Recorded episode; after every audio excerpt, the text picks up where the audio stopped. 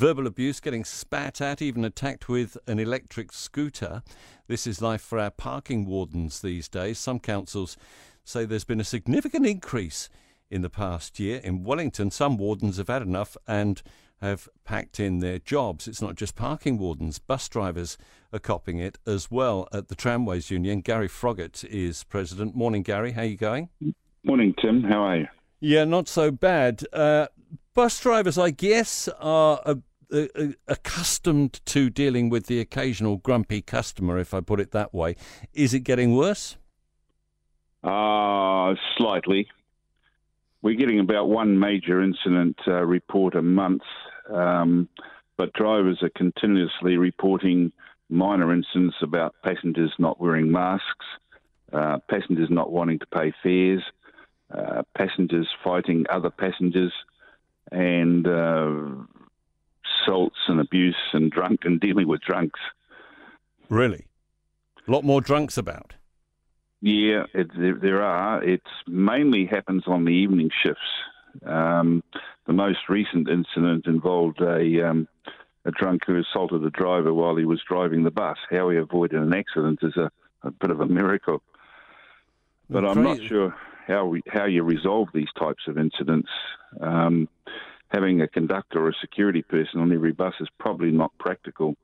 However, I think Auckland Transport needs to provide more support through their um, their uh, security people.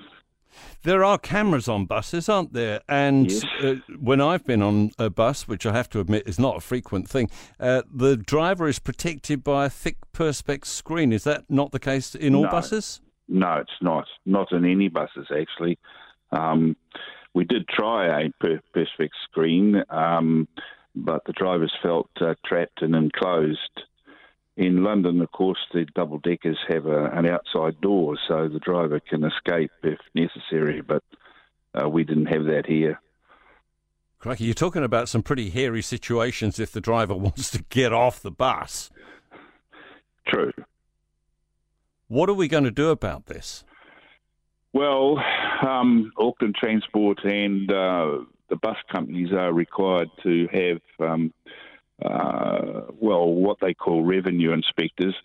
Obviously, their job is to check on the tickets, um, but I think that they need to spend more time um, just uh, riding the buses and, and looking at um, uh, looking at um, the, the, problems that do occur. Um, we've also uh, provided free travel for um, police so that uh, we can encourage them to jump on the bus, especially downtown in these in the inner city area, um, etc. But I'm not sure what the answer is. We're talking late at night, and we're talking certain areas, though, that you can identify where this yes. kind of aggro is likely to kick off. Yeah, that's correct. How do your members feel about what's being done so far? Well, they're not satisfied enough being um, being not, not, not enough support is being provided by Auckland Transport. All right.